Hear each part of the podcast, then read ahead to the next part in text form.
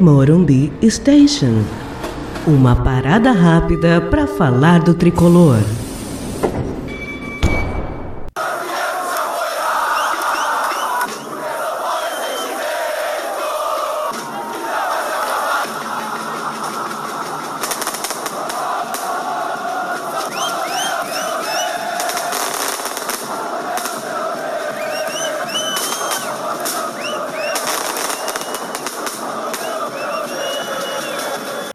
Olá, torcida tricolor. Eu sou o Milton Júnior e este é o Morumbi Station de número 67. Que vibe sensacional no Morumbi para a partida contra a LDU. Estar no Morumbi numa quarta de Libertadores é algo indescritível. Desde o semblante de todo mundo ao chegar, toda a movimentação pré-jogo, enfim. O Morumbi em noite de Libertadores não é mesmo para principiantes. E que baita partida o São Paulo fez contra a LDU. O São Paulo foi copeiro, soube matar o jogo, soube cadenciar, ao contrário do que aconteceu lá no Peru contra o Binacional, quando o São Paulo fez um baita primeiro tempo e não teve a inteligência que teve contra a LDU. Contra a LDU, o São Paulo segurou o jogo, deixou eles cansarem um pouco no final do primeiro tempo e no segundo tempo matou o time deles.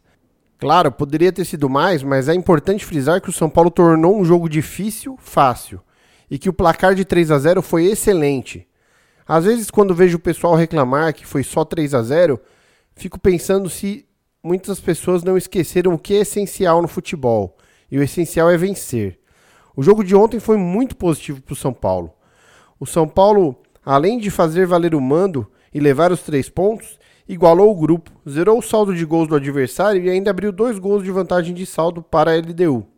E melhor que tudo isso, criou um ambiente muito mais favorável para pegar o River no próximo confronto pela Libertadores do que o ambiente que tinha para essa partida contra a LDU.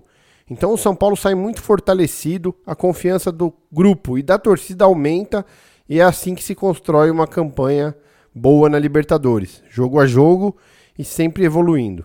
Vale destacar mais uma partida fantástica de Daniel Alves e também de Igor Gomes, que desde que voltou ao time mostra por que sempre foi o jogador diferente que é imprescindível para esse time do São Paulo.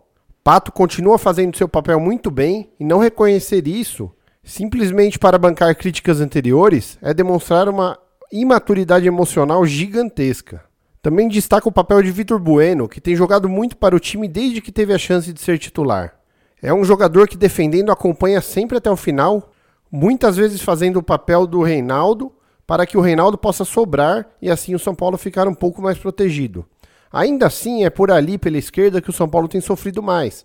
Mas eu acredito que todo time tem um ponto mais vulnerável. E o São Paulo tem encontrado alternativas para tentar minimizar essa vulnerabilidade. Outro ponto de destaque é Juan Fran. Talvez por não estarmos falando dele, seja justamente porque ele dá tanta segurança para o sistema defensivo que passa até desapercebido. O espanhol tem agregado demais ao elenco do São Paulo e taticamente é fundamental para essa equipe. Finalmente, não poderia de falar do papel incrível que Tietchan vem desempenhando. Quando ainda em 2019 eu defendia que ele jogasse como primeiro volante, tanto pela sua qualidade de passe como pela sua capacidade de fazer o box to box, de ir a uma área a outra marcando e apoiando, muita gente dizia que o time não existiria sem Luan. Ouvi isso de muita gente boa, inclusive, muita gente que entende muito de tática e que não acreditava que o São Paulo sem Luan pudesse ser sólido. Bom, como aqui eu sempre prezo por ouvir as pessoas e tenho muita consideração por todo mundo que opina, eu nunca fiquei batendo de frente para bancar a opinião e esperei acontecer. Mas tá aí. Tietchan vem fazendo um excelente papel como primeiro volante e é possível dizer que hoje talvez ele seja a figura mais fundamental para essa equipe ao lado de Daniel Alves. Enfim, o São Paulo vai ganhando corpo, o trabalho de Diniz começa a mostrar resultados que tanto cobrávamos, e com tudo isso, tanto o time quanto o torcedor vão ficando cada vez mais confiantes e esperançosos. Mas nunca podemos perder de vista: o essencial é sempre vencer. Um grande abraço e vamos, São Paulo!